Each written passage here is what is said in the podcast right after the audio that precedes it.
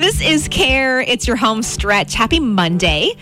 So here is your Monday motivation quote for today. It's from author, women's conference speaker, and creator of Chick Lit Power Ministries, Evinda Lapins. It says, Your current circumstances are part of your redemption story God is writing. So I brought my son Levi for his two year doctor appointment today. They call it the redeeming appointment. And it got me thinking about the ways the circumstances of our past can impact our future and how we approach the future. We carry them with us, right? They shape us. Every doctor's appointment up until this point in his life, he's received a shot, a vaccine. He's been hurt by the doctor and doesn't know why.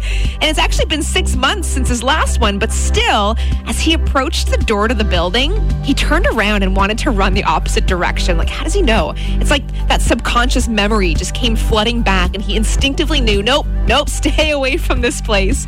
But at his two year appointment, they don't give a shot. They call it a redeeming appointment because he's happy, he's pain free, and it helps him like going to the doctor again. I think our circumstances are like that. Like as adults, we still subconsciously hold on to feelings and memories and hurts that are associated with them, and it can keep us from enjoying things again. And maybe it's a person or an experience or a place that you've been or just a really tough time when one thing after another piles up. I think we need to look for those redeeming appointments and acknowledge them. Like any opportunity to make up for negative experiences that we hang on to. Because God is already writing our redemption story.